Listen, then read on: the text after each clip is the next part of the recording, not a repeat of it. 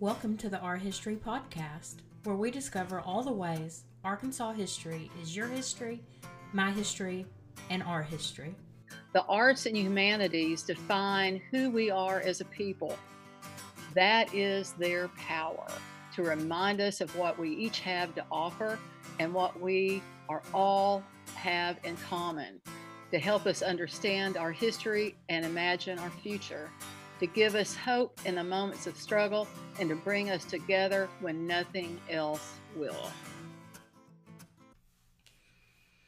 That was Jama Best, the executive director of the Arkansas Humanities Council, reading a quote from Michelle Obama about the value of the humanities. Since the Arkansas Humanities Council is a sponsor of this podcast, I thought it would be fun to explain some of the grant opportunities the Council provides in this first episode. I recently spoke with three Arkansas Humanities Council staff members. We discussed these grant opportunities, what Arkansas means to them, and why it's so important to tell Arkansas's history. The Arkansas Humanities Council is a nonprofit affiliate of the National Endowment for the Humanities. And some of you may be wondering what exactly constitute the humanities. According to the Arkansas Humanities Council website, the humanities include the study of history, literature, ethics, philosophy, language, and the various legal, cultural, religious, and folk traditions, both past and present, that define the human condition.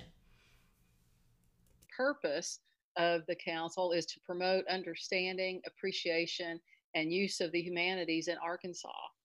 And uh, this is achieved through uh, grant making, council generated programming, uh, our work with humanities scholars, along with educators and partners around the state, and uh, working with communities and uh, and also with that grant making, uh, communities are able to seek those funds in order to expand the various types of programs and uh, and projects that really are so impactful uh, in every single community. It's really it's really fascinating.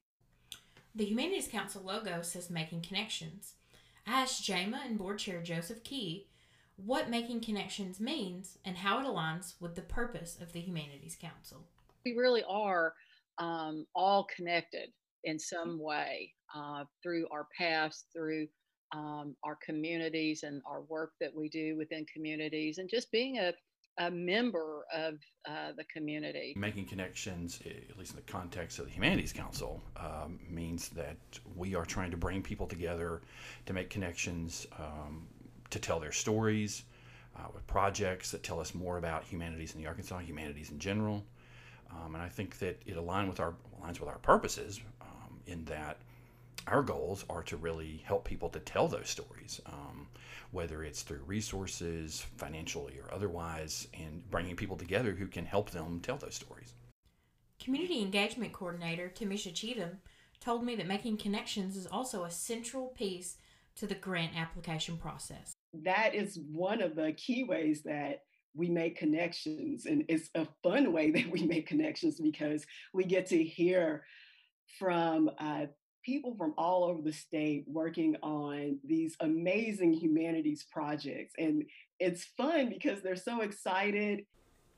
While the Arkansas Humanities Council makes connections with various nonprofit organizations and independent scholars around the state, Education Outreach Coordinator Ann Clements told me that one of the most significant connections is between the Arkansas Humanities Council and K 12 teachers in the state.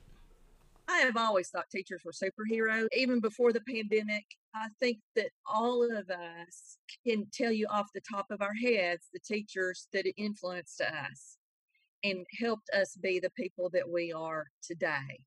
And it's a calling, it's hard, and I can't even imagine what they've gone through this past year. And so, if we can provide any sort of help or hear their ideas or be a place where teachers can say, We don't have time to do all of this. Can you help us figure out a way to make this better, make it easier? The Council provides a variety of grant opportunities to K 12 teachers. Jama told me one of the most popular grants for public school teachers is the REACH grant. The REACH grant is one of our most popular that we offer uh, teachers and librarians, school librarians. Uh, this up to a uh, teacher or librarian may ask for up to $3,000 for uh, uh, humanities based classroom projects uh, as well as professional development oftentimes teachers and librarians they have to use their own money to cover those costs and this this really helps tremendously uh, to to uh, for teachers to literally go to a conference or a workshop or a seminar whether it be locally within their community or the educational cooperative or uh, a state conference or a national conference. And part of receiving those funds is once they uh, participate in in those uh, professional development opportunities, they part of what they have to do is come back and disseminate that information to colleagues uh, within their school or their school district. And in addition to the REACH grant, the Arkansas State Parks Field Trip Grant is another amazing opportunity for K 12 teachers. For detailed information about that grant, feel free to visit the Arkansas Humanities Council website that's linked in the episode notes of this episode. Grant opportunities are just one of the many ways that the Humanities Council works to connect with K 12 teachers. The things that we're working on are lesson plans. Uh, we're starting with civics lesson plans, social studies lesson plans, because that's the you know curriculum strand and thread and all of that that that we need to go with. So we're starting with those lesson plans. Um, I'm currently working on K through five plans now. Um, those are going to be mm-hmm. ready this summer to roll out in professional development teacher workshops for fall classroom testing. Okay. So they're not going to be fully ready to use. We want teachers to take them, use them, give us feedback. We feel it's very important that teachers are involved in anything we develop. And so, to that end, Joe Key, our uh, board chair, has um, created a humanities education subcommittee that's made up of board members that have classroom experience. A lot of them are on college campuses now, but they started out as classroom teachers. And our first meeting of that subcouncil is going to be this spring. And so I'm very excited to see what the subcouncil wants to do and wants to take on. Um, obviously, there'll be secondary plans that follow the primary plans, the elementary level plans. Um, so that's the that's the starting point. Where it goes from there, I have all, all sorts of ideas, but we're just going to kind of have to see. And I want to hear from teachers about what can help them in the classroom. And and I want them to know that the materials that we provide are going to be well researched and they can trust the information. The council staff want K 12 teachers to know that they are there to help with any questions along the way. I would encourage uh, a teacher to have ideas already as to what types of funding they may need, like amount, um, uh, who's going to be possibly working with them on that project, what types of items are they going to need in order to implement uh, that project then read the guidelines on our website. And if in at any time they are welcome to contact uh, the council with any questions or concerns that they may have, or even ideas.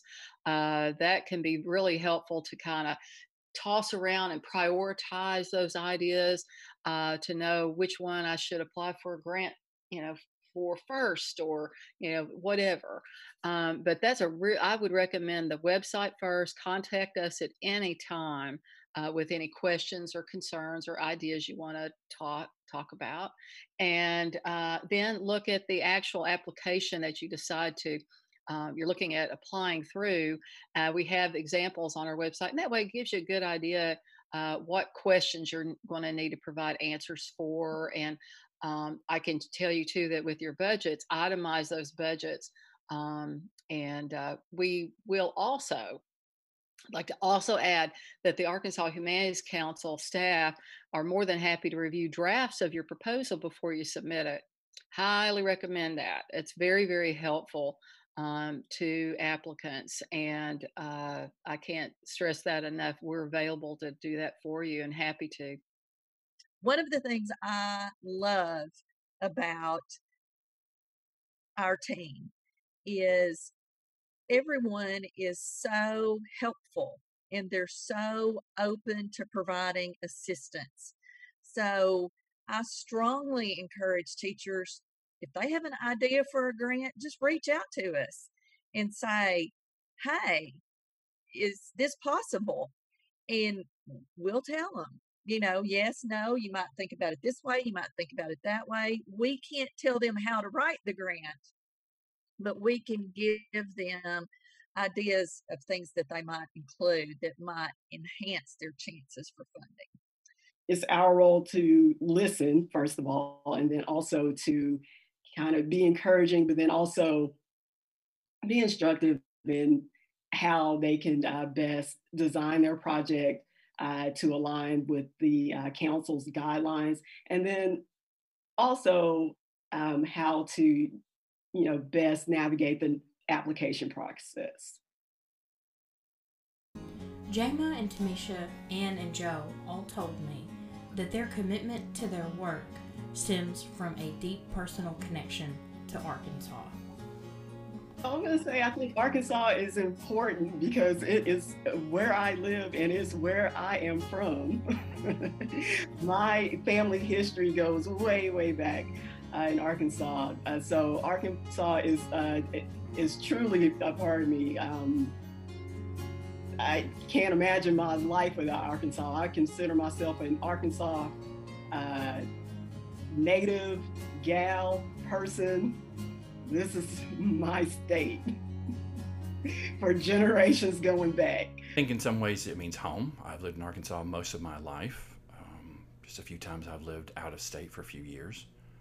And I've lived in Jonesboro 19 years now, which is longer than I've lived anywhere else. So that's kind of surprising to me to think about that and how long it's been. Then um, I think with home, it also means family because so much of my family has lived here or in out of the state for a long time. Uh, my father's family, one line of that family has been in the state since the 1840s, almost as long as Arkansas's been a state. So I kind of equate those two things uh, with Arkansas. I would sit on the porch with my grandmother, and she would tell me all kinds of stories while we're you know, popping beans or shucking corn or whatever. And I cherish that. And I cherish those memories of those stories that my grandmother shared with me about her childhood. She grew up in Tennessee and also about what life was like when she moved here with her husband um, and raised seven children of her own. As I've gotten older, I've really come to appreciate being able to go to those other places and experience those other places, but then come back to our small, wonderful state. And uh, there are way too many things I love about the state to list them all, but obviously, I think something everybody says is our geographical diversity. I love that you can be in the mountains, or you can be in the delta, or you can be on the river, or you can be at a lake um, our just our natural resources that I really didn't appreciate again until I got older. I love all of the diversity that we have, ge- just all of it. People, geography. I really think we're a great microcosm. I used to tell people you could do anything except snow ski and ice skate here. These personal connections to Arkansas invigorate their efforts to preserve Arkansas's history and their commitment to the humanities. Arkansas history is so important because it truly connects us and helps us to understand each other, communities, uh, individuals, both past and present, and and by learning about the challenges and the events and the people and the culture uh, in Arkansas, over the years and and the the decades you know prior to to where we are today you know we can learn so much so so much. And it also helps um, us to have a greater appreciation of those people that were for us and uh, in many cases blaze the trail for us as well as you know appreciation of where we are at the present and you know what kind of an impact are we going to make well, I think Arkansas's history so many times is a microcosm of the nation's history. There's so many things that happened in this state or even before when it's a colony and a territory that um, are the story, the American story, really. And that's a story um, not just of European immigrants or European explorers, let's say, but Native peoples, um, um African Americans, uh, so many other groups of people who come to make up this state as well as the whole country. Our history and history in general is important. It's a, it's a huge component in that sense of place that each person I feel should have to have an overall sense of well-being. You will see as you listen to season one of this podcast that learning Arkansas history is not always happy and positive and is often uncomfortable. And summarized that that's one of the values of history too. Did we do everything right? No. Have we still got a long way to go? Yes. Um, to be better, yes. But I, I think we're getting there. Slowly, yeah. slowly but surely. And Just as a final note, although I did not interview Operations Manager Katie Daly, I would be remiss if I did not acknowledge her contribution to the council. Without her, we would not be able to do any of these projects, including this podcast. So thank you so much, Katie, for your hard work and dedication. Again, for additional information about the Council and all of the grant opportunities for not just K 12 educators, but all Arkansans, check out the Arkansas Humanities Council website linked in the episode notes of this episode. Special thanks to the staff of the Arkansas Humanities Council, Board Chair Joseph Key for being interviewed, and also my good friend Justin Vinson for recording the intro and outro music to this episode.